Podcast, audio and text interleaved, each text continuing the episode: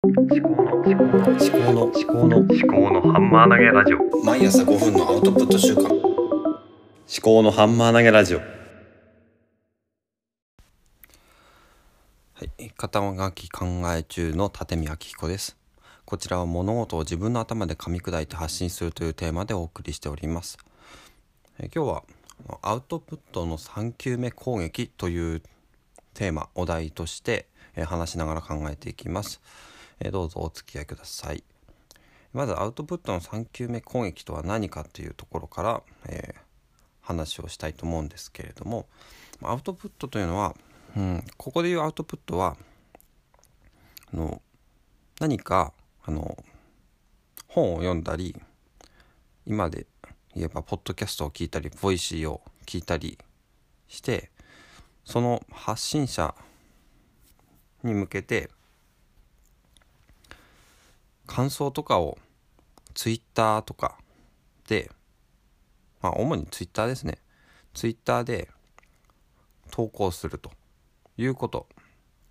を想定しています。私が最近結構やってるんですよね。あの最近やってるのはあの野村貴文さんとか志良祐介さんのポッドキャストですね、えー、畳ラジオとかメンタールームとかそういったものに対して、えーコメントをしたりとか。でたまに感想をツイッターで述べるといいねをしていただいたりとかその発信者の方が。発信者の方って自分のあの番組とか本とかのに関するツイートって多分エゴサーチみたいなの結構してる方が多くて、まあ、どうやって検索してるのかわかんないですけども、まあ、ハッシュタグ付きとかでこちらがツイートすれば見てくださる確率は上がるしあとはメンションつけてあのアットマークのアカウント ID で、えツイートすることもあるんですけども、まあ、ノートとかボイシーとかはそういうふうにあの仕組みがなってるわけなんですがそうやってこう感想とかをツイッターに上げるとまず一番多いのが「いいね」ですねをしていただくということが多いですね。いいねをしていただくと、まあ、通知が来るんですけどもあいいねしてくれたんだってちょっとね嬉しいですよね。でいいねの次の段階としてはリツイートをしてくださる場合があります。でこれはねあの人によっていいねを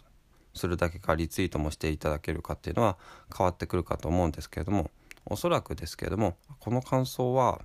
あの他のリスナーとかフォロワーにも見てもらいたいなっていい視点だなっていうそういうもの。だから独自の考えが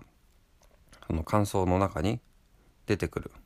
そういうような場合はあの多分リツイートしてもらえるのかなっていうふうに私は感感じています。ただの感想とか反応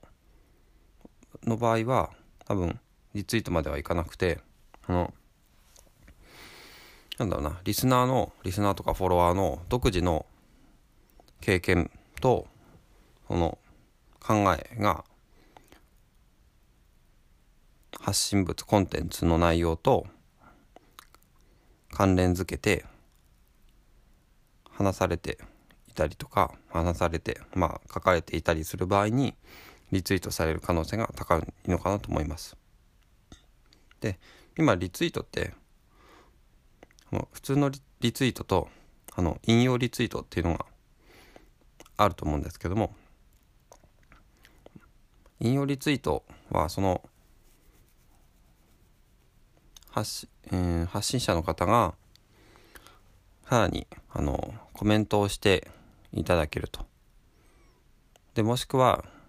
あのあの吹き出しのマークの方のスレッドとかコメントの方で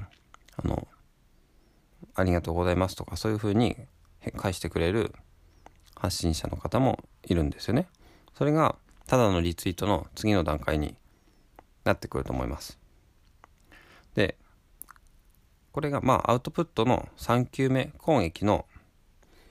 定義の中で言うと1球目攻撃がまずこちらの感想のツイートですね。で2球目っていうのは相手からの返球ですよね。卓球で言えばサーブが1球目で相手からの返球がレシーブ。でそれに戻ってきたものがに対してどう反応していくか対応していくかっていうのが3球目攻撃になるんですけどもこれについてはまた次回お話ししていきたいと思います。今日はここまで。